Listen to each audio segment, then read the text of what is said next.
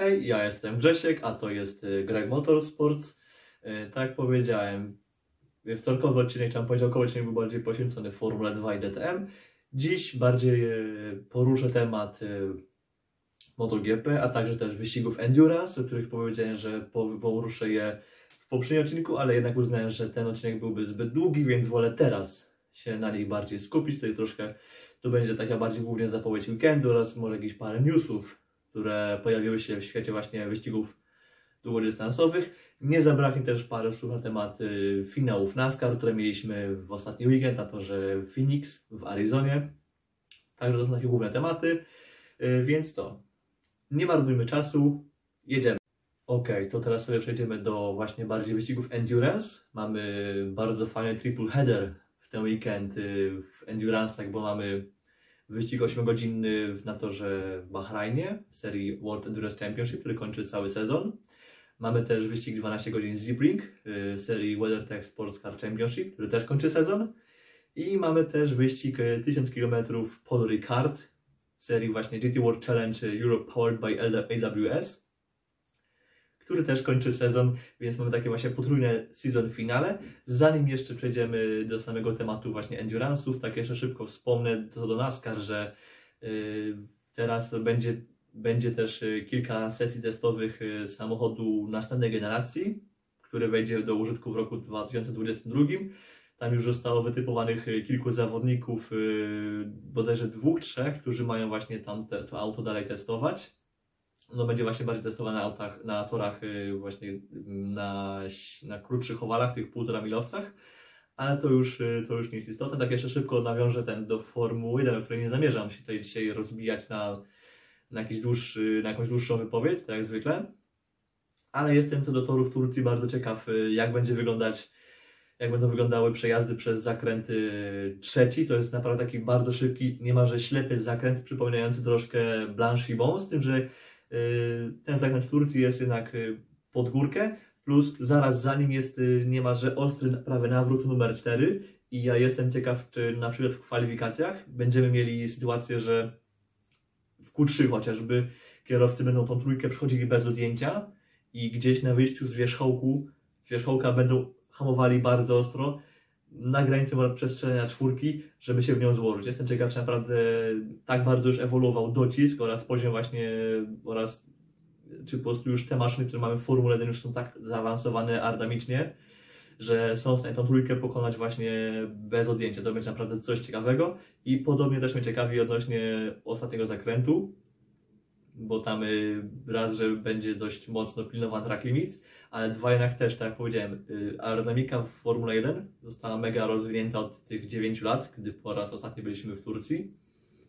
I jestem ciekaw, czy tam będą, y, jak tam będą kierowcy przechodzili przez ten zakręt, jak tam będzie wyglądała telemetria, czy będzie tam w ogóle jakieś odjęcie gazu, czy może, czy może będzie to szło jakoś y, pełnym gazem, chociaż to wątpię, ale na pewno to będzie wyglądało zdecydowanie inaczej niż to było przy poprzedniej wizycie Formuły 1 w Turcji.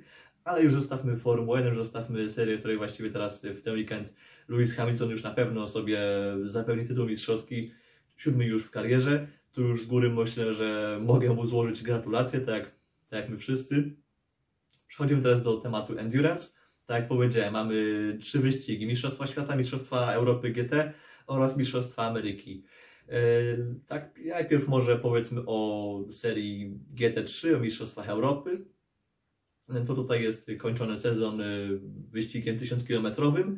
Yy, Czas, to nie jest oczywiście wyścig na ilość okrążeń, a bardziej na ilość czasu. Takie, takie są, z- taki ma, mają pomysł właśnie w SRO, w Stefan Rattel Organization, że mm, wyścig 1000-kilometrowy jest y, tylko z nazwy, a bardziej po prostu on trwa 6 godzin.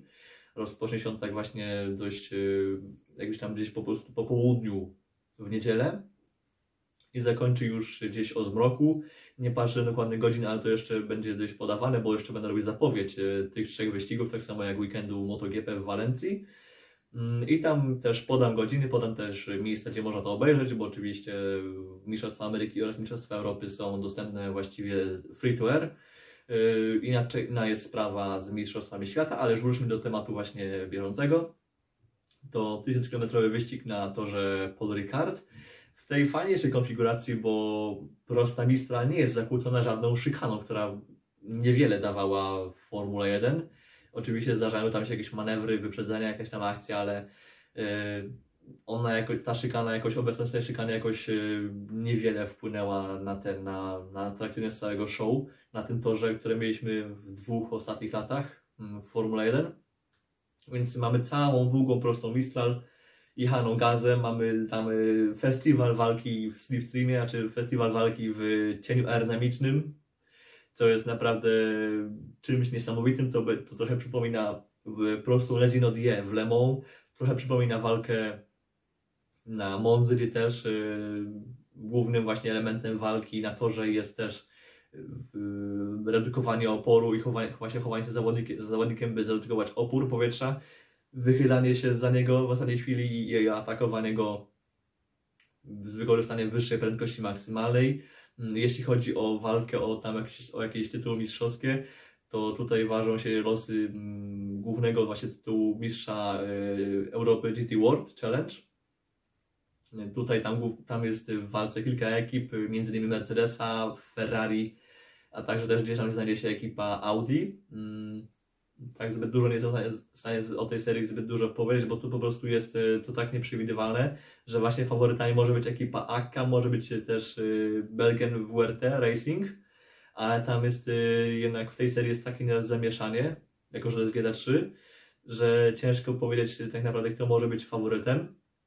W przeszłości tutaj sobie bardzo dobrze radziły samochody Bentleya, ale to było za czasów, gdy wystawiał je mm, M-Sport, ten sam M-Sport, który znamy z rajdów, z rajdowych mistrzostw y, świata, y, który znamy też z innych klas rajdowych, ale po tym roku, znaczy po tym roku, po Battles 12 Hours na początku roku mm, ten program został zamknięty jako taki oficjalny program fabryczny i jednak y, głównie wystawia te samochody ekipa K-Paxa, która trochę, jest trochę słabiej dysponowaną ekipą względem M-Sportu i obawiam się, że może tu nie być yy, zwycięstwa z, ze strony właśnie Bentleya, ale mówię, to są naprawdę wyścigi endurance, w GT3 naprawdę już nie takie rzeczy się działy, bo tak samo może tutaj faworytem nie być Ferrari z modelem 488, bo jednak ten samochód tutaj sobie bardzo różnie radzi yy, w wyścigach długodystansowych i krótszych, ale jednak y, to jest wciąż endurance i tutaj też się może wiele zdarzyć.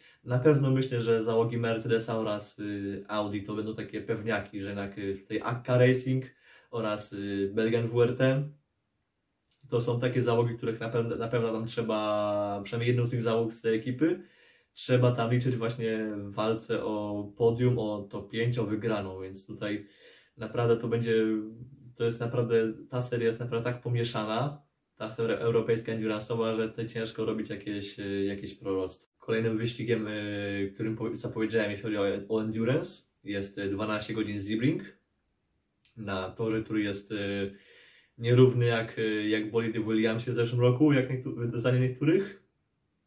Jest to naprawdę tor, który jest sam sobie wyzwaniem już jako pod względem nawierzchni, bo tak jak powiedziałem, jest niesamowicie nierówny, są okropne wyboje bo jednak ten tor nie jest asfaltowy, to jest tor bardziej betonowy.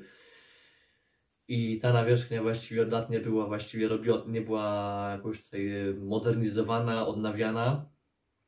Przez to zespoły, które przyjeżdżają tutaj na wyścig, na testy, yy, nie próbują z niego wyciskać z tego samochodu wszystkiego, co się da. One po prostu go przerabiają w taki sposób, żeby po prostu ten samochód tam dojechał, bo to jest naprawdę ten tor jest y, istną kategorią dla wszelkiego rodzaju zawieszenia, czujników, bo te czujniki przez właśnie te wszystkie wibracje oraz nierówności naprawdę nieraz wariują i trzeba je, trzeba je odpowiednio modyfikować, trzeba je odpowiednio zabezpieczać, żeby auto było w stanie funkcjonować.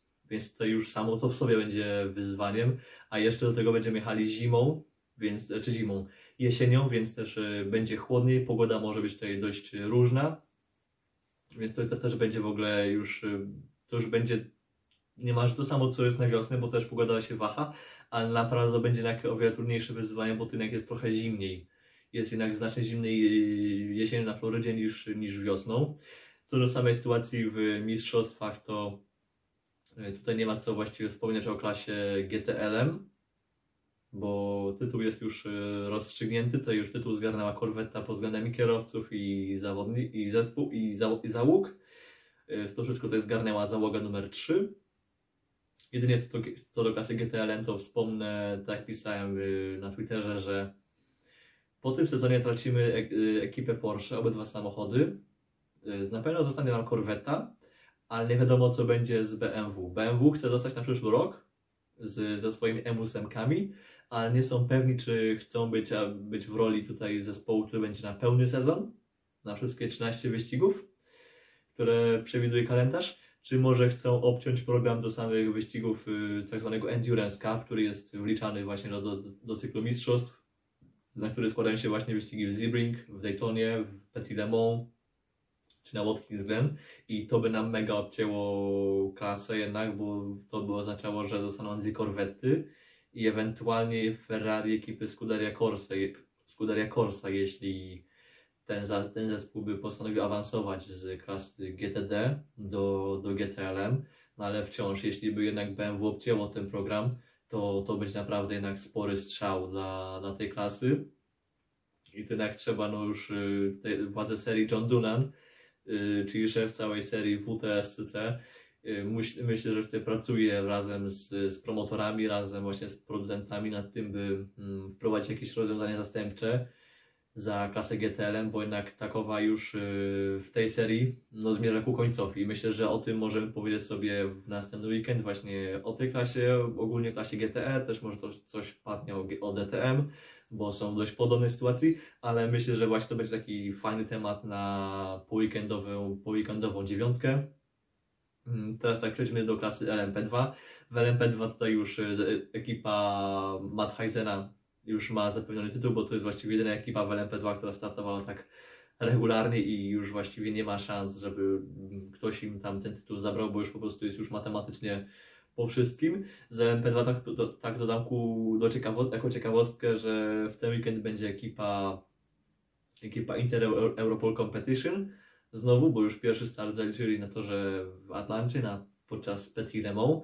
Tam y, z problemami, z trudnościami udało się wywalczyć to podium, ale to jest no, podium, trzecie miejsce na cztery, na cztery załogi możliwe, więc to nie jest jakiś, y, to nie jest coś, coś w stylu sukces i tak dalej, że, że po jakiejś ciężkiej walce po prostu no jednak w LMP2 y, wystarczy, wystarczy po prostu trzymać się z daleka od problemów, od, od awarii, od jakiejś kolizji i można po prostu być właśnie gdzieś na trzecim, drugim miejscu w klasie, albo mo- można nawet wygrać. To jest po prostu tego typu klasa, jednak y, LMP2 zostało, zostało mocno zdegradowane y, w roku 2019, gdy klasa prototypowa została rozdzielona na DPI i właśnie LMP2.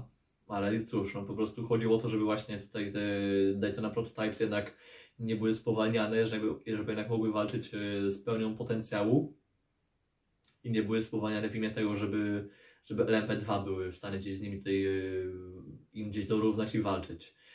E, Na koniec zostawiam klasę GTD. Tutaj, tutaj mamy dość otwartą walkę, bo liczą się załogi Meyer, Sha- Meyer Shank Racing, Acury, liczą się dwie załogi Lexusa, który też startuje właśnie w klasie GTD. Liczy się ekipa Turner Motorsports BMW ze swoją M6, która jest już, e, tak już powiedziałem wcześniej, M6 w GT3 jest już dość e, postarzałym modelem, ale wciąż tam są e, na trzecim miejscu z możliwością walki o końcowy triumf w klasie GTD.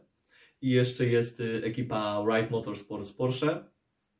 I to jest właśnie ekipa, którą, na którą, której tak chcę dwa słowa poświęcić, bo wszystkie wcześniej powiedziane ekipy, czyli właśnie dwie, obydwie ekipy Lexusa, ekipa Acury oraz ekipa BMW, znaczy załogi, yy, załogi BMW, Acury i Lexusa, każda z nich ma przynajmniej jedno lub dwa zwycięstwa podczas, yy, podczas rund, znaczy po prostu wygrała przynajmniej jedną z rund yy, w tym sezonie w tejże klasie. A z kolei Wright Motorsports Porsche nie wygrało ani jednej, mają tylko dwa jakieś drugie miejsca oraz miejsca na podium i oraz po prostu ogólnie mocne właśnie mocne występy z mocnymi finiszami, ale to wciąż nie było, ża- żadne z nich nie było zwycięstwem. I to może być taki właśnie czarny koń, to może być coś, czego nie dostaniemy w MotoGP, czyli zdobywca tytułu mistrzowskiego, bez y, wygrywania wyścigu. To było coś naprawdę niesamowitego. Mm, już podobne osiągnięcie zrobiła jedna z załóg, z załóg korwety, znaczy Chevroleta korwety, jeszcze za poprzedniego modelu, za C7R. Kilka lat temu właśnie udało się im wygrać tytuł mistrzowski w GTLM, y, ani razu nie wygrywając wyścigu.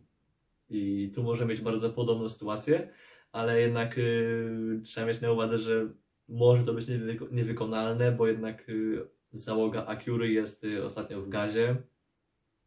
Podobnie też z jedną z załóg Lexusa. Tu właśnie Lexus ma o tyle właśnie luksusu, że nie dość, że mają jedną, że mają mocną ekipę, która jest bezpośrednio w walce o tytuł, to jeszcze mają drugą załogę, która też tam gdzieś trochę dalej, ale liczy się i wciąż jakby może im gdzieś tam y, pomóc bezpośrednio na torze. Inni, inne załogi spośród tych, które, które wymieniłem, y, nie za bardzo mają taką możliwość, ale tak mówię, tutaj cała ta czwórka z tych czterech załóg, tutaj każda z nich ma jakieś tutaj szanse. Oczywiście najbardziej premiowana, premiowana jednak jest y, właśnie Porsche oraz Acura, bo jednak one są na samym szczycie ta, tabeli, ale jednak nie chcę tutaj robić żadnych przewidywań, bo jednak to jest, mówię, Sebring, to jest tor Sebring, jednak y, tutaj mówię, tu po prostu trzeba przetrwać. Y, Nie ma tak, że, że jakieś auto jest, y, będzie bezpośrednio lepsze, to wygra od razu.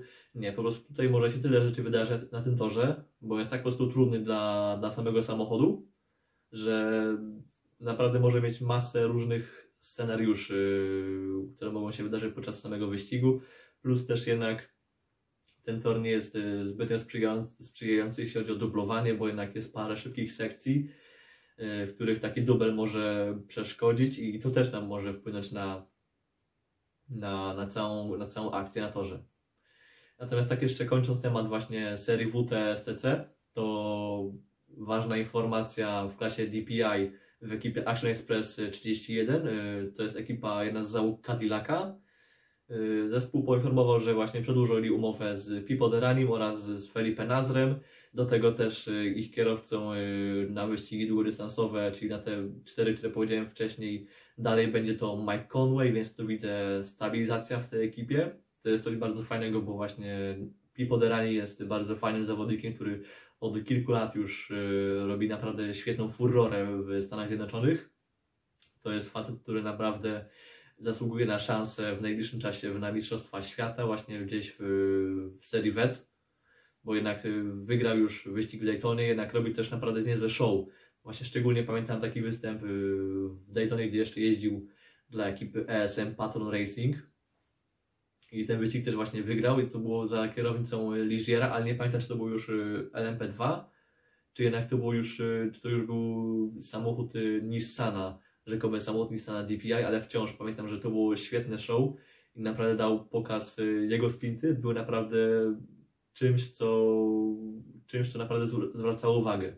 Do tego jeszcze Felipe Nazar, który jest, y, już ma jakieś doświadczenie właśnie w endurance'ach, bo już y, ściga się w tej serii i w tej klasie od razu odkąd zniknął z Formuły 1, więc to jest naprawdę taki bardzo mocny duet, który, z którym trzeba się liczyć i do teraz trzeba się było liczyć i w przyszłości też trzeba będzie się liczyć właśnie z tą, z tą, że dwój, z tą trójką, albo też dwójką, bo jednak y, wciąż będą właśnie gwarantowali takie mocne wyniki, właśnie stałą walkę o tytuł, wciąż właśnie o ten tytuł też y, walczą, tak wspomnę właśnie w kontekście klasy DPI, że tutaj główną taką, głównie walczy ekipa, znaczy wśród kierowców y, tutaj walczy, lider, faworytem jest załoga numer 7, Penske, y, Penske Acury, wśród której jest właśnie Ricky Taylor oraz Elio Crastoneves, który po tym weekendzie kończy 20-letni, 20-letnią przygodę z ekipą Penske, z którą był związany jeszcze z czasów y, IndyCar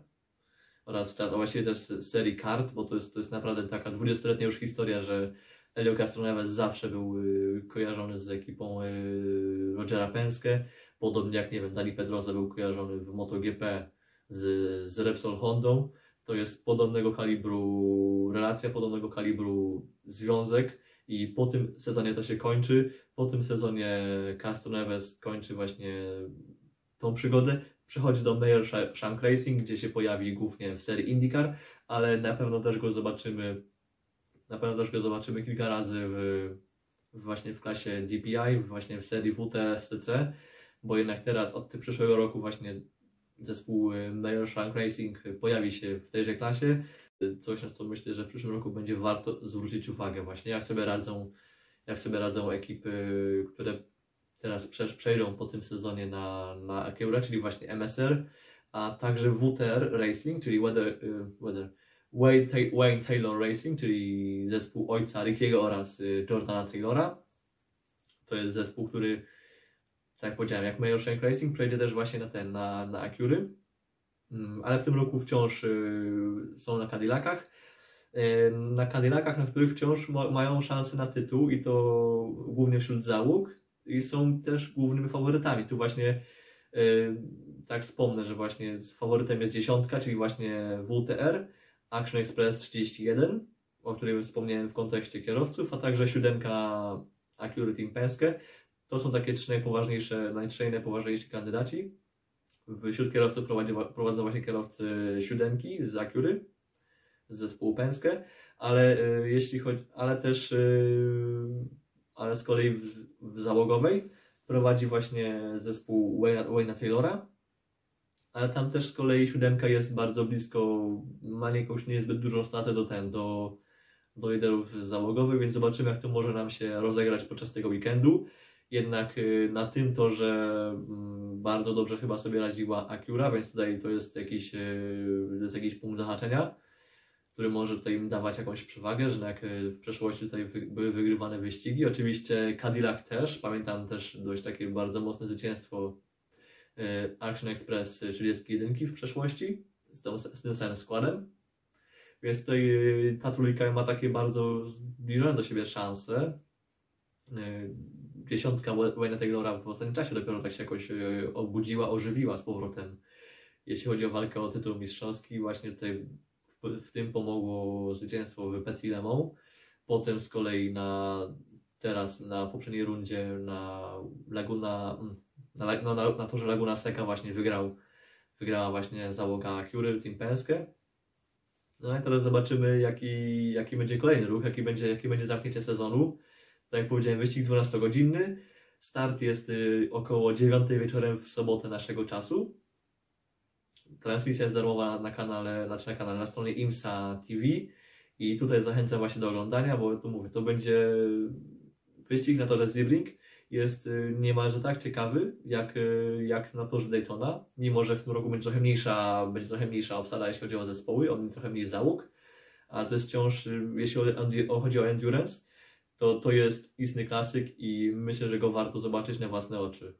No niestety, niestety strata do punktowa do Toyoty jest zbyt duża, więc jako, że kończymy po tym roku nasz, nasz zespół, zamykamy zespół, no to jednak y, do Bahrajnu nie pojedziemy, jednak no, trzeba już od razu zamknąć zespół, że nie ma to już y, najmniejszego sensu, żeby tak po prostu gdzieś tam sobie uciłać punkty, bo czujemy, że po prostu tego, tego tytułu nie wyrwiemy Toyocie.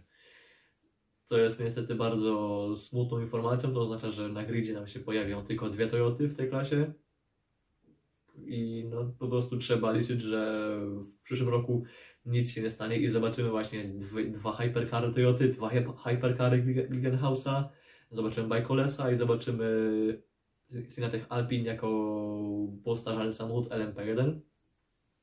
Więc to po prostu już trzeba, że powiem, liczyć na to, że tutaj się w przyszłym roku nic złego nie stanie. Mm, co do Toyoty, to już tak e, podzielę się ciekawostką, że Toyota już zrobiła shakedown swojego hypercara i będzie już podzieliła się paroma zdjęciami.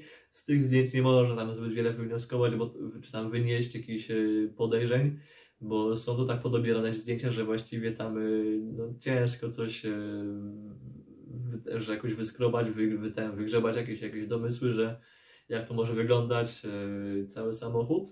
No ale tak nie wiem, po tych zdjęciach można jakoś takie odnieść takie najwyżej wrażenie, że po prostu troszkę to przypomina samochód LMP1, ale jednak yy, gdzieś wciąż jest ta supra hypercarowska, więc no tutaj Toyota się tak z nami troszkę, troszkę bawi, ale to jest jakby zrozumiałe, bo jednak nie chcą, by wyciekły jakieś tutaj zdjęcia, kształty i jakieś niepo, nie, nie ten, niepowołane, jakieś niepotrzebne informacje, które mogłyby tutaj, yy, do których tutaj mógłby się posłużyć jakiś inny z zespołów, z producentów, Więc no tak, no troszkę się z nami bawią, tak po prostu taki kontrolowany, taka kontrolowana sesyjka fotograficzna się po prostu wydarzyła na Ricard. I to myślę, że będzie już wszystko z, z tematu endurance. Trójki zostają na koniec, zostają nam Mistrzostwa Świata, ale tak jeszcze szybko wspomnę, bo zapomniałem to powiedzieć, że jako, że zwalnia się, jako, że ekipa Wayne'a Taylora odchodzi od Cadillaca, to też zwalnia się jedno miejsce u tego producenta. I tutaj y, wczoraj wyszła taka plotka od Marszala Prueta, bardzo zaufanego dziennikarza, jeśli chodzi o tematy związane z USA, właśnie z IndyCar, z endurance'ami w, w Ameryce, że to miejsce miałby przejąć y, zespół Chipa Janaziego, który jest właśnie już znany z tego, że wcześniej startował w tejże serii, najpierw jako zespół w klasie Daytona Prototypes, jeszcze w tej poprzedniej generacji, gdzie wystawiał samochody Forda.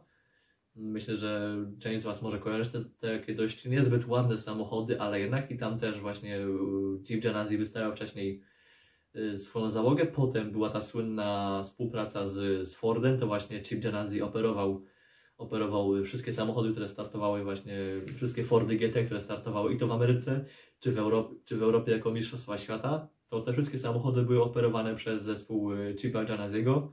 Był zespół amerykański i zespół brytyjski. I to był właśnie, to była właśnie jego ekipa. Teraz szykuje się nam, że Chip Janazi może wrócić do tychże mistrzostw po rocznej przerwie i nam może się pojawić w klasie DPI jako właśnie razem z, z, par, z jednym Cadillaciem lub też może z dwoma, to się dopiero okaże. W każdym razie to byłby naprawdę bardzo fajny powrót, że jednak to jest bardzo, to jest bardzo konkurencyjna ekipa zarówno w NASCAR, w IndyCar, jak i właśnie w mistrzostwach Endurance, więc tutaj mielibyśmy w, no myślę, że na tym ruchu jednak by mocno zyskała właśnie ekipa, cała seria też zyskałaby na tym, że Chip Janazzi by znowu wrócił do, do tych mistrzostw. Mm, teraz tak sobie przejdziemy do. A jeszcze tak szybko wspomnę.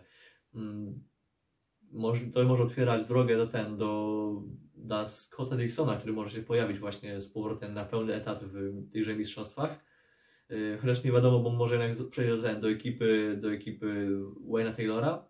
To jest wszystko jeszcze się dopiero okaże. W każdym razie już na pewno mamy pewność, że y, Ryan Briscoe odchodzi właśnie z Wayne'a Taylora i to on też tam może się pojawić w, u Janaziego właśnie w Cadillacu. Natomiast y, z kolei Kamui Kobayashi, który w ostatnich latach też startował w tejże ekipie, no jako, że on jest związany z Toyotą, to w przyszłym roku raczej nie będzie mógł się pojawić w, u Wayne'a Taylora, ponieważ tak jak powiedziałem, będzie już na Acurach, czyli na de facto Hondach. Więc to by oznaczało konflikt interesów i obawiam się, że jest to mało możliwe, żebyśmy zobaczyli Kobayashiego za rok na tymże Daytona na przykład. No ale na to też może, mogą się składać właściwie ograniczenia w podróżowaniu, więc yy, tak czy siak Kobayashi raczej by się nie pojawił, ale pojawi się za to w Mistrzostwach Endurance, Mistrzostwach Świata, do których, do których teraz tak, tak sobie szybko przejdziemy. Yy, ostatni weekend sezonu, wyścig 8 godziny 8-godzinny na torze Sakhir w Bahrajnie, na tej konfiguracji Grand Prix, którą wszyscy znamy, wszyscy bardzo lubimy, nie na tej konfiguracji obwodowej, którą y, Formuła 1 będzie miała okazję sprawdzić w najbliższych tygodniach. I takie parę ważnych informacji. To jest tak, y, pozytywny wynik uzyskał y, Alex Lynn, to jest kierowca klasy GTE zespołu Astona Martina, fabrycznej ekipy GT Pro i on będzie musiał niestety ten, ten wyścig opuścić, co oznacza dla niego, że on nie powalczy już o tytuł mistrzowski, o tytuł mistrza świata kierowców GT. Mm, na jego miejsce wskoczy kierowca zastępczy, to jest Richard Westbrook, którego możecie, możecie, możecie kojarzyć z wcześniej wspomnianego zespołu Forda Janaziego. Ale więc tutaj Alex Win wypada już z tej walki, ale jego zmiennik, który przecież ma tyle samo punktów co on, czyli Maxim Martin, wciąż liczy w tej walce, to jest tam strata 15 punktów do załogi Marco Sorensena oraz y, Nikiego Tima, więc tutaj będzie taka walka. Jednak jednocześnie też y, załoga mm, Alessandro Pierguidego oraz y, Jamesa Calado w Ferrari też tam ma jakąś bodajże 10-12 punktową stratę do ten, do do załogi Maxim Martin załogi, oraz Richarda Westbrooka. Więc tutaj y, tak musi na dwoje, tak trochę na dwoje babka wróżyła, że jak załoga e, załoga Maxim Martin i Richard Westbrook musi jednocześnie pilnować tego Ferrari z tyłu, żeby, żeby oni nie zdobyli zbyt wielu punktów. No ale z drugiej strony warto, zobaczymy ten, czy też będą próbowali jakoś zagrozić e, tej głównej ekipie, znaczy tej liderującej ekipie w Mistrzostwach Świata, czyli właśnie Sorensenowi oraz Teamowi, czy spróbują im właśnie jakoś zagrozić w tym przypieczętowaniu tytułu, który, do którego tracą około też 15 punktów. Więc to tak po środku i tak troszkę na dwoje babka wróżyła. Mm, W klasie GTA z kolei mamy walkę ekipy TF Sport oraz, y, a, oraz ekipy AF Corse. To są takie dwie najważniejsze ekipy właśnie Ferrari oraz Astana, Martin, Astana Martina oraz Ferrari w tychże klasach. Tam je rozdziela 8 punktów z korzyścią dla TF Sport. No zobaczymy, bo to w Le Mans też było, była bardzo fajna, zaciekła walka właśnie. Tak chcę zwrócić uwagę, że właśnie w paru ostatnich latach y, klasa GTA nam się, nam się właśnie tak bardzo poprawiła poziomowo, że jednak te, też samochody są, mają jakieś wsparcie bardziej już fabryczne, czy to właśnie Porsche, czy to Ferrari, czy Astona Martina, bo właśnie TF Sport jednak cieszy się bardzo mocnym wsparciem, podobnym jak też amatorska, ekip, amatorska ekipa Aston Martin Racing, która też jest w tej klasie. I to naprawdę trzeba to pochwalić, jednak w tej klasie mm, to się rozwija. Szkoda, że amerykański kuzyn, y, czyli GTLM, mm, radzi sobie tak troszkę słabiej. Właśnie tutaj w kontekście Astona Martina tak dodam, że y, władze serii pracują nad tym, y, znaczy władze amerykańskiej serii WTSTC pracują nad tym, żeby, żeby właśnie jakieś samochody Astona Martina tam się pojawiły, choćby właśnie wystawiane tak prywatnie, bo raczej na fabryczne wsparcie nie ma co liczyć ale jeśli chociażby się pojawiło to jedno, dwa auta wystawiane prywatnie, to byłoby coś, co właśnie by uratowało tą platformę w Ameryce przed takim no jednak wczesnym jej y, zabiciem, bo jednak no, grozi nam po prostu jej odejście, zniknięcie tej platformy w Ameryce na rzecz jakiegoś y, innego rozwiązania, które może przypominać y, to, co, to o czym się spekulowało na przykład w DTM. A tak przejdziemy teraz, ale to już jakby zostawmy to mm, na później. Y, Teraz klasa LMP2. Tutaj no już nie ma, nie ma za bardzo walczyć o, o tytuł mistrzowski, bo już y, i kierowców, i, i wśród załóg ma to już zgarnięte United Autosports, który wykonał naprawdę świetną robotę, bo mają te tytuły i w Europie oraz w Mistrzostwach Świata. Mają też tytuły w LMP3. No tu już nie będę się po raz kolejny powtarzał, po prostu ekipa Uniteda po prostu po przejściu na Orekę naprawdę rozwinęła skrzydła, bo jednak tutaj ta ekipa ma też y, mocnych kierowców, bo tam jest Filip Albuquerque, tam też startuje Paul Di Resta, więc też taki dość y, kierowca, który ma przeszłość y, w sportskarach. Mm, więc no tutaj nie ma co już nie ma co już naprawdę więcej dosypywać komplementów, bo to już naprawdę jest y, to, co robi, zrobili w tym roku. To jest coś, to jest wzór do naśladowania, to jest po prostu pokazuje, że jednak ta ekipa stanie się w przyszłości jedną z największych że możliwe, że w najbliższych latach będą aspirowali do, ten, do tego, aby związać się z jakąś ekipą, y, z jakimś producentem, y, dla, którego mogliby wystawiać samochody, czy to w LMH, czy w LMDH w przyszłości. To już, y, to już jest kwestia czasu, to już jest kwestia jakichś mm, pertraktacji oraz rozmów. I tutaj już wicemistrzostwo też już niemalże, niemalże ma pewne załoga Jota 38. Natomiast y, ja chcę tak wspomnieć odnośnie LMP2 y, takiej rzeczy, że załoga Inter, znaczy ekipa Inter Euro- Europol Competition y, zapowiedziała, że będą próbowali znaleźć, znaleźć się na pełnosezonowej liście startowej na przyszły rok, właśnie w tejże klasie. To by oznaczało, że właśnie pojawią się w całym cyklu Mistrzostw Świata i to jednocześnie też daje im od razu automatyczną, automatyczny start w wyścigu w Le Mans. To by było bardzo jednak już uspokajające, ponieważ e, w tym roku mm, nie udało się zdobyć e, mistrzostwa w LMP3, które dawałyby taką, takie zaproszenie. Nie udało też się znaleźć e, w pierwszej trójce w LMP2 w mistrzostwach ELMS. Więc taki, więc taki start, więc takie zgłoszenie na, na pełny cykl to byłby naprawdę jakiś e, niesamowity krok w przód dla całej ekipy. To byłoby coś, e, co myślę, że naprawdę byłoby czymś e, fajne tej ekipy. Też by zwiększyło zainteresowanie endurance'ami w Polsce, bo to pokazało, że tu jest ekipa w Mistrzostwach Świata na pełny etat. Pokazałoby, że jednak ta załoga może gdzieś tutaj iść śladami tego, co robi obecnie United Autosports, że też mogą gdzieś się tutaj rozwijać.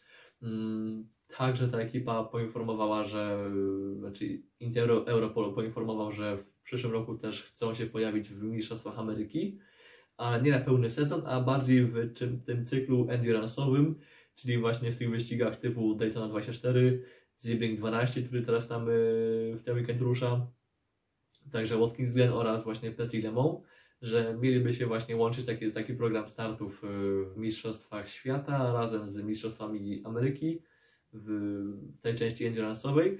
To, to, to z kolei oznacza, że w LMP2 mm, w Mistrzostwach Europy raczej tutaj kończą zaangażowanie, że tutaj pozostaną raczej jako, jako zespół w klasie LMP3 i podobnie też by mieli zrobić w Mistrzostwach Azjatyckich, których w tym roku wystawią, czy w tym w styczniu tego roku, przyszłego roku wystawią y, jeden samochód właśnie w LMP2 i w LMP3, ale zobaczymy jak to będzie wyglądało w następnych latach. W każdym razie no po prostu idą y, do tych największych dwóch serii.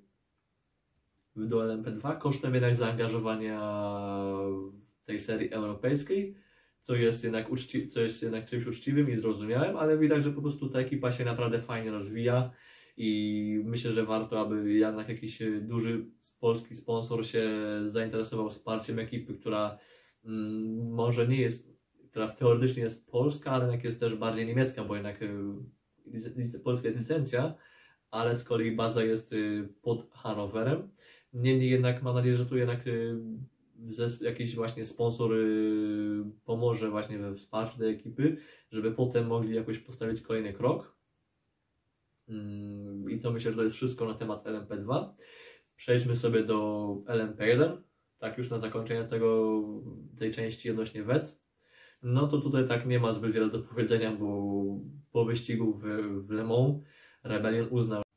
Ok, tak na sam koniec. Y, wiem, że, jak, że już y, odcinek jest dość długi, tam już chodzi ponad pół godziny materiału, ale tak jeszcze szybko sobie skoczymy do MotoGP.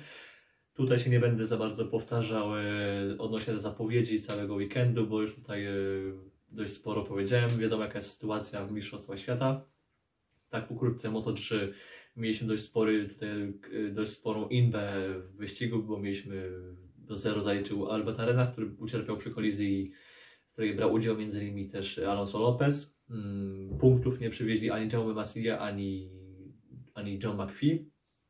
Co więcej, Albert Arenas y, po tym jak naprawił, naprawili jego wydech w motocyklu, wyjechał na tor gdzie jak natrafił na, na grupę szybkich zawodników, to nie za bardzo współpracował przy niebieskich flagach, zaczął dostały dyskwalifikacje, bo to jednak trochę wyglądało na takie umyślne przeszkadzanie Ajowi Agurze oraz y, Tonemu Arbolino. I to jest też taka właśnie kontrowersyjna sytuacja. Y, obyło się raczej bez, bez dalszych kar, tylko po prostu dostał dyskwalifikację. Wspomniany Aj Ogura dzięki temu, że zdobył podium. E, troszkę się zbliżył właśnie w punktacji do, do Alberta Arenasa, doszło tylko 3 punkty różnicy, gdzie wcześniej w poprzednich rundach jednak e, to było około 20 już punktów, to już były naprawdę takie bardzo potężne staty. I już tam e, właściwie zagraża mu powoli Tony Arbolino, który wciąż gdzieś tam jest, liczy się w walce o tytuł mistrzowski, ale no jednak to już się powoli bardziej zaognia i zostaje tu już bardziej ta, już tu bardziej się liczy, bardziej ta dwójka Ogura Arenas, to mogą na to być tacy główni kandydaci. Oczywiście nie wiadomo, co się wydarzy w ten weekend, y, bo mieliśmy jednak już bardzo nieprzewidywalny weekend y, pogodowo, ale w ten weekend ma to być spokojnie, ale jednak to jest Moto 3, to jest rok 2020, który jest jednak y, no, takim bardzo specyficznym rokiem i już się wydaje, że już jest spokojnie, to nagle Benz przewraca się sam Lowe's. Tak właśnie było w Moto 2, gdzie Brytyjczyk, który miał bardzo pewne już prowadzenie w mistrzostwach y, po glebie w wyścigu z, z, z, pozycji lidera w wyścigu się wywrócił i stał się też pozycji, pozycji lidera w Mistrzostwach Świata, którą teraz przejął przejął Ena, Bastianini, który teraz y, ogłosił y, jakiś czas temu, że będzie w przyszłym roku zawodnikiem MotoGP. Ale różnica między Bastianinim a, a Lowsem to jest tylko 6 punktów więc tutaj też wciąż na te dwie rundy przed końcem wiele się może wydarzyć. Mm, ale yy, tak, taką ciekawostkę wspomnę, że na tej wywrotce Losa bardzo skorzystał Marco Bezzecchi, który z kolei mógł wygrać wyścig. Yy, I to jest takie, to jest takie yy, że tak powiem, rekompensata za, za jego błąd w Aragonii, gdzie też prowadził w wyścigu tak jak Lowe's, ale w pewnym momencie, y, właściwie na, końcu, na końcowym etapie wyścigu, mm, gleba w, w drugim zakręcie, przez jego błąd, przez zimną oponę i stracił cały wyścig, stracił 25 punktów, więc tutaj w tym wyścigu z kolei mógł te punkty sobie powetować. I Marco Bezecchi y, liczy się właśnie jeszcze wciąż matematycznie w tej walce o tytuł, ale mówię, to jest, jednak jest zdecydowanie dalej od Bastianiniego, od Samalousa. To jest też, tutaj będzie taka jedna ta dwójka, która będzie gdzieś tam właśnie walczyła o tytuł mistrzowski. Co do Marco Bezeckiego, tak pozwolę sobie wspomnieć, że bardzo ciekawa plotka wyszła z magazynu GP1 z włoskiego, włoskiego serwisu, jakoby on miałby się liczyć, liczyć w walce o fotel, a czym fotel, o, moto, o posadę w zespole Gresiniego w Aprili w przyszłym roku w klasie MotoGP jako zawodnik etatowy. To jest bardzo ciekawa taka plotka. To jest na razie tylko takie jedno źródło, źródło to tylko potwierdziło, ale jednak to jest z jednej strony to jest włoska prasa, bo znaczy włoska, włoskie źródło, które jest no, w tym samym kraju, w którym żyje, żyje i mieszka Marco Bezzecchi oraz y, mieści się ekipa Gresiniego oraz fabryka Aprili. Z drugiej strony to jest włoska prasa i włoska prasa lubi nieraz rzucić takie różnego rodzaju smaczki oraz takie różnego rodzaju plotki, które potem nie za bardzo się sprawdzają, więc tutaj trzeba to traktować z, z pewnym dystansem, ale jednak nie można tego tak też do końca odrzucać. Po prostu trzeba mieć pewny, trzeba mieć po prostu, najlepiej po prostu przyjąć założenie, że po prostu jest coś na rzeczy. Że on się liczy w tejże walce, ale może mieć też, że załóżmy w przyszłym roku dalej Lorenzo, Lorenzo Salvadoriego. No, albo Jorge Lorenzo. I tutaj każda z tych opcji na jakiś, e, w pewnym sensie jest realna. Co do klasy MotoGP, jak już wspomniałem właśnie o panach Lorenzo oraz o, oraz o Marco Bezekim, E, tutaj o krok od tytułu mistrzowskiego jest już właściwie Joan Mir, który wreszcie wygrał wyścig e, ku, ku niezadowoleniu wszystkich tutaj malkontentów, którzy mówili, że co to będzie za mistrz świata, który nie wygrał wyścigu. No to tak słowem pozwolę sobie tak, e, na taką krótką odpowiedź. Mistrz świata to mistrz świata. Niezależnie czy on wygrywa ten tytuł na torach, które są w większości europejskie, czy może to są na tory całego świata. Nieważne, czy on wygrywa w tym sezonie wyścig, czy nie wygra żadnego wyścigu, to jest wciąż mistrz, mistrz świata. Co więcej, tak, y, jeszcze tak, taką moją prywatną opinię, y, tak dodam, że w sumie to, że wygrywa, to, że nie wygrywa wyścigu w swoim mistrzowskim sezonie, to nawet coś y, jeszcze fajniejszego świadczy o tym. Mianowicie jednak, żeby nie wygrać wyścigu, a zdobyć tytuł, trzeba się wykazać po prostu niesamowitą e, równością, powtarzalnością wyników. Więc e, to nie jest tak, że, że to jest dobrze, niedobrze. Po prostu, ok, brakuje tej kropki nad i, ale właśnie z drugiej strony pokazuje tą niesamowitą równość, tą powtarzalność wyników, że dojeżdża do mety, że dowozi punkty w wyścigach, których może nie jest konkurencyjny, ale po prostu dowozi jakąś pozycję, którą po prostu zdobywa z myślą o, o pełnym sezonie że nie, nie chcę za każdym razem tylko po prostu szarpnąć się na jakiś dobry wynik, yy, ryzykować wszystko w, w każdym wyścigu. Jednak yy, tego typu zawodnik właśnie ma, w, ma zawsze w głowie ten większy obraz, ma obraz całego sezonu, że jednak nawet załóżmy trzy punkty, które zdobędzie za 13 miejsce w jakimś wyścigu, wciąż yy, może, mieć, może mieć znaczenie na, na koniec całego roku. I z takim podejściem chyba z takim podejściem chyba ściga się bardzo wielu kierowców, zawodników, czy to na motocyklach, czy w samochodach. Mm, natomiast co do, co do, co do klasy MotoGP, oczywiście całość żyje tutaj różnymi skandalami oraz sytuacjami, które są sporymi nieszczęściami Yamahy. Bo jednak no, trzeba powiedzieć, że naprawdę Yamaszy dzieją się po prostu same nieszczęścia. Od, właściwie od tygodnia, dwóch tygodni. Chodzi tutaj głównie o y, akcję z Valentino Rossim, który mógł, musiał pauzować cały Aragon. Obydwa wyścigi w Aragon musiał pauzować przez pozytywne wyniki na COVID-19. Następnie przed Walencją uzyskał kolejny raz pozytywny wynik, więc tu już był w gotowości był już Gareth Gerloff. Po czym okazało się w piątek zrobił dwa testy i wyszło, że jednak są negatywne, więc Włoch mógł być zostać dopuszczony do wyścigu. Teraz znowu jeszcze raz y, kolejny. Okazało się, że Włoch wczoraj, czy w wczoraj, albo też przedwczoraj, uzyskał, znaczy wykonał test, który też był pozytywny. I jak wczoraj ogłoszono tą informację, to już y, właściwie w tym momencie już gotowości był Gareth Gerloff, ale z kolei dwa kolejne testy, które, które odbyły się bodajże wczoraj oraz dzisiaj, dały z kolei wynik negatywny, czyli właśnie dwa negatywne testy z rzędu. I teraz już y, to jednak troszkę y, poddaje wątpliwości to, na ile rzetelne są te testy. I to jest trochę sytuacja podobna do tego, co było w Formule 1 z Lensem Strollem, który czuł się dobrze, który tam y, wykonał test, ale też nie wykonał testu. Tutaj to w Formule 1 jest takie bardziej było pogmatwane, bo tam po prostu było sporo rzeczy przemilczanych, które potem dopiero wyszły na jaw.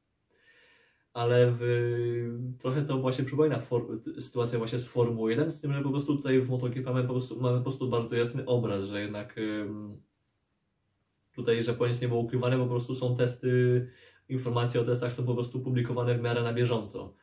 I wyszło, wychodzi, na, wychodzi teraz, że Rosji po iluś dniach przerwy robi test i wychodzi mu pozytywny, po czym y, dwa kolejne dni z rzędu wychodzą mu negatywne. I to jest takie bardzo jednak y, zatrważające, że jednak y, coś może być na rzeczy, że jednak może te testy są jakoś nie do końca miarodajne, może jednak, czy to nie wiadomo, czy to ten negatywny były niemiarodajne, czy może pozytywny był jakiś błędny.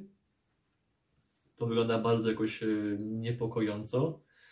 Mm, myślę, że tutaj warto, aby, warto, aby jednak e, Dorna oraz władze całego sportu motocyklowego właśnie tym, temu się przyjrzały oraz udoskonaliły system, bo nagle się można okazać, że wirus, e, że jednak jest znacznie, więcej e, chorych na COVID, podczas gdy testy pokazują co innego. To, jest, to może być straszne zagrożenie. Oczywiście wiadomo, że um, że te testy nie są, że powiem, taką, takie stuprocentowo pewne, nie, nie, niezależnie od tego, mm, jaką metodą są przeprowadzane, zawsze jest ten procent y, tolerancji, że może być gdzieś tam jednak, że może się okazać, że jednak y, gdzieś ten, ten 1% może sprawić, że będzie inny wynik, ale jednak no, to jest drugi raz taka sama sytuacja, bo tydzień temu, tak powiedziałem, też Rosji miał właśnie problem właśnie z, z, z zostaniem dopuszczony do ten, do, do wyścigu, do weekendu z racji właśnie testów. Hmm. Przychodzę, kontynuując temat testów, yy, Iker Lekłona, który musiał tydzień temu pauzować, ponieważ yy, jego brat, czyli jego asystent oraz menedżer w jednym, otrzymał właśnie pozytywny wynik, więc obydwie musieli się poddać izolacji. Teraz wczoraj y, zrobił też badania i wyszło, że właśnie będzie mógł od soboty dopiero wziąć udział w weekendzie. E, ale no będzie mógł, to jest najważniejsze, będzie mógł wrócić. Wracając z kolei do tematu Yamahy, mm, to jako, że właśnie mieliśmy y, Rosji nie był pewny tego startu, to wystawiono szybko y, Garta Gerlofa, to jest zawodnik superbike'ów y, związany z Yamahą. Na początku też byłem trochę dość sceptyczny wobec tego, czy właśnie może tak po prostu od razu wsadzić właśnie takiego zawodnika, który wcześniej miał, nie miał kontaktu z tym torem, nie miał kontaktu z motocyklem Grand Prix, nie miał kontaktu z tym, że motocykl ma na, na, na deszczowej nawierzchni. I to było trochę jednak takie dość e, dziwne, znaczy troszkę dość e, sceptycznie do tego można było podchodzić, co było w pełni zrozumiałe. Okazało się, że jednak było o wiele lepiej, bo tam Gareth Gerloff e, prezentował bardzo konkurencyjne, konkurencyjne czasy, bo tam były czasy cały czas w czołowej gdzieś tam dziesiątce, szczególnie w drugiej sesji w takich właśnie bardzo zmiennych warunkach. Mm, ale to jednak y, pokazuje inną rzecz. Otóż, że jednak Yamaha, no jako że Yamaha jest po prostu w takiej sytuacji, że nie mają właściwie zastępcy. Bo właśnie mają, mieli Garda Gerlofa, który był tak już wezwany naprawdę awaryjnie, że już po prostu nie było nikogo innego. No ale normalnie no to tym, tym zawodnikiem powinien być Jorge Lorenzo bo on jest ich testowym i to, to było taka, to jest, Yamaha jest w takiej bardzo dziwnej sytuacji, bo Lorenzo nie był po prostu w stanie, nie był po prostu fizycznie dysponowany. Ale tutaj też y, przychodziła tutaj cała dość fala, duża, spor, dość spora fala krytyki pod adresem właśnie Hiszpana. Pochodziło o to, że y, wszyscy jakby mówili, że tutaj Lorenzo jest y, nie w formie, że jednak ten brzuch gdzieś tam wystaje, że on sam też przyznał, że nie był w stanie w ogóle fizycznie y, jakoś tutaj kręcić konkurencyjnych czasów na tym motocyklu, ale okazuje się, że tutaj Yamaha wytłumaczyła oraz też Lorenzo wytłumaczyli, że właśnie To było też spowodowane jednak y, przerwą covidową, przez co właśnie Lorenzo opuścił bardziej reżim treningowy, wyluzował właśnie, ten, y, wyluzował właśnie swój program treningowy, przez co właśnie się pojawiło tu i ówdzie trochę, trochę tłuszczu. I to właśnie podkreśla to, jak bardzo jest zwariowany ten sezon, że nawet y, no po prostu nikt nie wiedział, kiedy to, to, to że tak powiem, zrestartuje, kiedy całe mistrzostwa wrócą do akcji. A w momencie, gdy Lorenzo dwa miesiące przed testem na Portimao dostał informację, że będzie jechał, okazało się, że jest już y, trochę za późno, że dwa miesiące to jest za mało. Za mało, żeby odrobić y, ten tłuszcz, żeby, że tak powiem, przywrócić tą, tą swoją dobrą, dobrą formę fizyczną, by móc w stanie właśnie być konkurencyjnym podczas testów. I Yamaha tutaj, no jednak, y, mia- oczywiście Lorenzo ma tu w tym trochę racji, że właśnie ta przerwa, covi- przerwa covidowa jednak y, trwała, że w nieskończoność w pewnym momencie. Ale jednak wciąż, no to znaczy, że no po prostu Lorenzo raczej nie jest y, za bardzo, y, nie jest, nie jest na ten moment odpowiednim wyborem dla Yamahy. Jednak tutaj Yamaha musi szukać kogoś innego. Odnośnie właśnie testerów, y, tak powiem, że mm, właśnie jest ta cała akcja, jest tutaj właśnie cała taka spekulacja, kto będzie testowym Yamahy, kto będzie testowym gdzie, u kogo. Y, Wychodzi, że Lorenzo prawdopodobnie właśnie rozstanie się z Yamahą y, jako tester, a dziś taka ciekawa plotka wyszła właśnie w czwartek, że, znaczy Crutchlow podzielił się informacją, że jest bardzo bliski. Jest właśnie w bardzo intensywnych rozmowach z Yamahą i prawdopodobnie to on wróci do Yamahy właśnie w roli testowego zawodnika. Miałby właśnie być y, zawodnikiem, który miałby właśnie testować regularnie.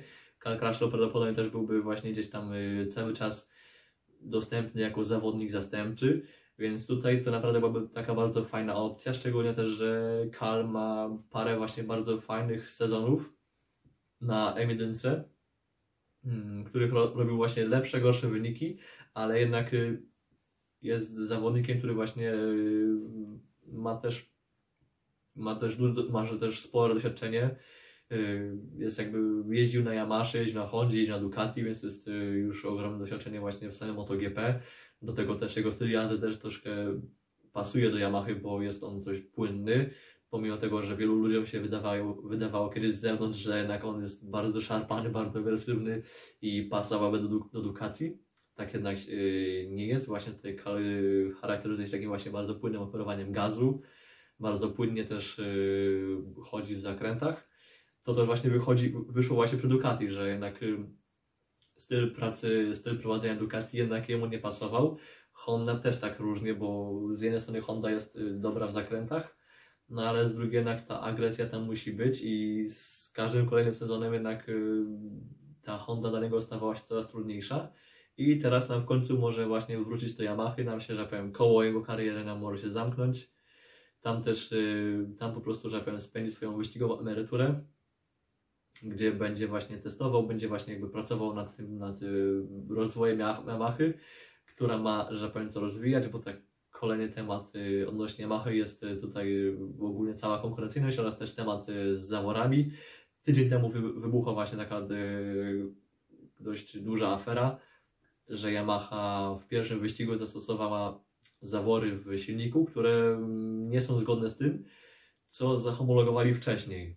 W, MotoGP są takie przepisy, że po prostu homologujesz y, silnik na cały sezon i potem nie możesz go, nie możesz nic, niczego zmieniać, chyba że masz y, tak zwane koncesje, które miało do tej pory KTM, a obecnie ma tylko już właściwie Aprilia Gresini i ci, ci dwaj producenci mogli właśnie troszkę, mogli wprowadzać jakieś modyfikacje w silniku.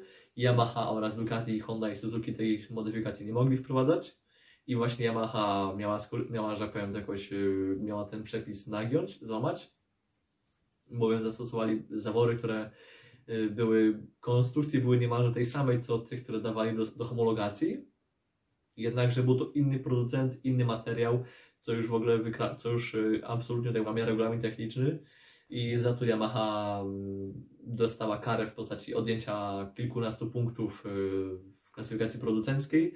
Odebrano też, y, bo to były punkty za wyścig pierwszy w Jerez, odebrano właśnie Yamaha jako producentowi, jako zespołowi Monster Yamaha MotoGP. oraz zespołowi Petronas. Natomiast rzeczą, która jest taką bar bardzo kontrowersyjną, bo gdyby właściwie nie to, to byśmy mieli wszyscy już właściwie, byłby totalnie spokój oraz nie byłoby właściwie afery. Kością niezgody jest to, że zawodnikom nie dostało się totalnie, nie dostali żadnej kary, to jest, yy, budzi spore kontrowersje, bo z jednej strony nie wiedzieli, nie raczej nie mieli za bardzo wiedzy na temat tego, jakie są zawory, że się różni od tego, co było homologowane. I to jest y, po części można to zrozumieć, ale jednak z drugiej strony to otwiera pole do pewnego rodzaju nieuczciwości, jednak, że można zawodników wyposażać y, w, w nielegalne elementy w motocyklu i potem tłumaczyć się, że zawodnik nie wiedział, na czym y, to oznacza, że właściwie de facto zawodnik może ścigać się nielegalnym motocyklem. I to jest coś, co bardzo wzburzyło, że powiem, wzburzyło sporą dyskusję właśnie w padoku MotoGP, bo jednak klasyfikacja zawodników może w ten sposób zostać może zostać w ten sposób po prostu, y, że powiem, żeby użyć odpowiedniego słowa, y, wypaczona. Bo jednak tu zawodnik będzie startował z nielegalnym y, jakimś elementem, tam inny będzie startuje w innym wyścigu z jakimś innym nielegalnym le- elementem i nagle nam po prostu cały obraz się zamarze, bo będą odejmowane punkty producentom albo zespołom, ale nie zawodnikom. Jednak rozumiem, że ok, że zawodnik mógł nie wiedzieć, dopuszczam taką możliwość, ale jednak to jest regula, regulamin techniczny. Jednak to jest yy, regulamin techniczny, ale też sportowy, bo to najbardziej był złamany, złamany regulamin sportowy, no ale jednak po prostu de facto no, Yamaha ścigała się w Jerez nielegalnym motocyklem. I jednak yy, jeśli ktoś ma jakiś yy, element niezgodny z regulaminem, to dostaje dyskwalifikację i zespół, i zawodnik. Nie tylko sam zespół. Przecież mieliśmy w poprzednich latach mieliśmy sytuację, że załóżmy Taka Nakagami w Moto2 użył jakiegoś filtra, który nie był zgodny z tym, co widnieje w regulaminie i dostał dyskwalifikację. Załóżmy Fabio Quartararo dostał y, dyskwalifikację za to, że miał ciut za wysokie ciśnienie w oponach, w, jeszcze gdy startował Moto2. I dostał on dyskwalifikację i odjęte punkty oraz jego zespół. A tutaj Przechodząc tak dalej, już y, powoli kończąc, bo już naprawdę jest już y, cała masa materiału, ale to jakby to wszystko tam podzielę w opisie, żeby to jakoś y, nie ciągnęło, żeby, że powiem, każdy mógł wybrać sobie segment, który chce sobie obejrzeć oraz odsłuchać.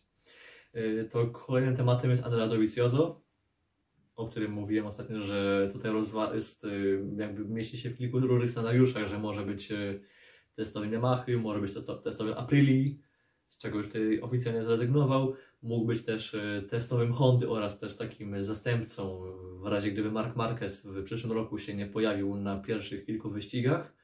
Mm, Jednakże tutaj już to wszystko zostało ucięte, te wszystkie spekulacje. Okazuje się, że Dovizioso po prostu robi rok przerwy. W przyszłym roku po prostu nie pojawi się nigdzie właśnie w żadnym e, z tych zespołów, w żadnej roli. Po prostu to będzie taki dla niego rok e, odpoczynku. I tutaj się spekuluje, że mógłby właśnie w tym roku przerwy sobie mm, bardziej się zająć motocrossem, który też y, uwielbia, który jest też jego pasją, takim jego właśnie elementem treningu i tejże serii mógłby się bardziej poświęcić, miał, miałby, wchodziłoby w grę właśnie założenie jakiegoś zespołu, który byłby współfinansowany przez y, Red Bulla, czyli jego sponsora. Natomiast y, no widać, że po prostu, że Dovizioso raczej nie ma szans, po prostu nie widzi po prostu możliwości, by gdzieś się za rok ścigać, by być y, gdzieś w czubie, bo jednak jego nie za bardzo chyba interesuje sama jazda dla, dla Aprilii, która raczej w przyszłym roku się o tytuł nie będzie bić.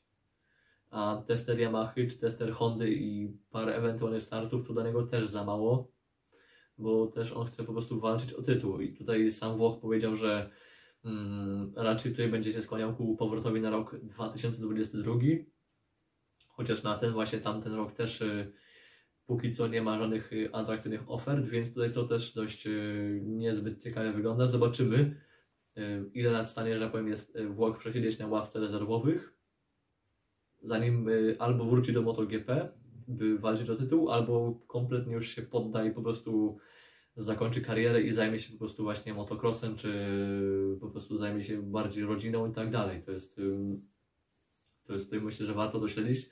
Szkoda, że właśnie jednak y, w tym, że finalnym na ten moment sezonie nie powalczy o tytuł mistrzowski. Walczy tutaj e, wciąż z Maverickiem Vinalesem, z Franco Morbidellim. Traci około 40 paru punktów. Matematycznie wciąż się liczy w walce o tytuł, ale to naprawdę wygląda no, bardzo, bardzo źle jednak. No, szkoda, że właśnie po trzech latach, e, gdzie na Ducati wygrywały, znaczy zdobywał trzy wicemistrzostwa z rzędu, to nagle czwarty rok, jednak ta seria się przerywa dramatycznie i zalicza taki no, dość wyraźny spadek i nie będzie w stanie się pożegnać z Ducati mm, właśnie z tytu tytułem mistrzowskim. To jest coś bardzo, bardzo smutna historia, ale no widać, to pokazuje tylko jak bardzo nieprzewidywalny jest e, sezon 2020, który dodał nam kolejnego właśnie, e, dodał nam kolejne akcji, bo też e, mm, w końcu, tak jak powiedziałem, wygrał Joan Mir. Mm, też widzieliśmy z kolei bardzo taki fatalny weekend w wykonaniu Yamahy, bo to był pierwszy właściwie weekend od wielu, wielu lat, od ponad 13 lat, gdzie skończyli wyścig e, gdzieś tam w dolnej części, punktowanej części tejże piętnastki. I taką ciekawą rzecz powiedział Fabio Quartararo po tym wyścigu, że on czuje się jakby ten motocykl tegoroczny właściwie prawie, że nigdy nie był w pełni jego, że nigdy się nie poczuł jak, jak na motocyklu, który, który by mógł mu podpasować, czy mógłby konkurencyjnie walczyć. Oczywiście wygrał dwa pierwsze wyścigi w Jerez, potem jeszcze wygrał jeden wyścig. Ogólnie po prostu też prezentował bardzo mocną formę, bo przecież dość długo liczył się w walce o tytuł mistrzowski i matematycznie wciąż liczy, bo traci 37 punktów, ex z Alexem Rinsem i obydwaj są na drugim miejscu w, w tabeli, ale tutaj Quartararo y, mówi, że jednak to jest y, że naprawdę on by chciał wrócić w przyszłym roku do motocykla w specyfikacji 2019, z którego korzystał w swoim e, zeszłorocznym debiutanckim sezonie, bo mówi, że tam czuł się naprawdę bardzo dobrze, że jednak ta specyfikacja była dla niego tą, którą on uważa za właściwie najlepszą, jaką mógł mieć w debiutanckim sezonie. I właśnie, ale no jednak wychodzi, że regulamin nie za bardzo można to pozwolić, bo w przyszłym roku po prostu te konstrukcje muszą być utrzymane i nie ma za bardzo możliwości, żeby Fabio się przesiadł na roczny motocykl, co oznacza, że po prostu rok się będzie musiał na, tym, y, na tej M1 przemęczyć, co jednak nie, nie wygląda na niego jakoś e, szczególnie optymalnie. Mm, co do, co do motocykla, tutaj jeszcze coś chciałem wspomnieć, że no tak, y, że przecież Franco Morbidelli korzysta właśnie z podobnej specyfikacji, i teraz u niego właśnie widać jakiś yy, ponowny powrót do formy, jakiś właśnie progres. Oczywiście teraz tutaj nie za bardzo mu szło yy, w Walencji podczas Grand Prix Europy, ale, ale ogólnie jakoś tutaj ostatnie wyścigi w miarę, w miarę jakoś yy, szły. Jakoś tutaj ta forma jakoś miała tam, miała jakieś, mm, miała jakieś, tutaj, miała jakieś zloty, bo przecież wygrał dwa wyścigi. Wygrał wyścig w Misano, wygrał wyścig w, w Aragonii, więc widać, że jego jego motocykl momentami też działa, ale to nie jest taki do końca motocykl w specyfikacji 2019, bo to jest, tak jak powiedziałem, taki bardziej przejściowy, taki bliżej, bliżej nieokreślony. I tak jeszcze na koniec yy, całego tematu MotoGP, to dodam też bardzo taką ciekawą wypowiedź Żana Mira, która naprawdę świadczy o tym, że ten młody chłopak naprawdę bardzo mocno stąpa po ziemi, bo tak po kwalifikacjach y, został zapytany w sobotę yy, o to, czy on czuje, czuje presję w tym sezonie jako lider Mistrzostw Świata, czy czuje presję właśnie yy, jako, że właśnie jako, że on ten tytuł, ten tytuł walczy, że wciąż nie wygrał wyścigu. I on tu powiedział taką, taką, taką właśnie taką bardzo mm, rzecz, która naprawdę wow, zrobiła coś, to jest coś, co mm, myślę, że zmiotło część ludzi w ogóle z powierzchni ziemi, powiedział, że po prostu on nie czuje presji, że on jest tu dla frajdy, on ma z tego frajdę, że on tu się ściga dla zabawy, że to jest e, coś, co kocha, on to robi, robi to, co kocha, a pod prawdziwą presją są ludzie, którzy, którzy w tych czasach, e, w czasach tego kryzysu mają problem, by łączyć, by związać koniec z końcem,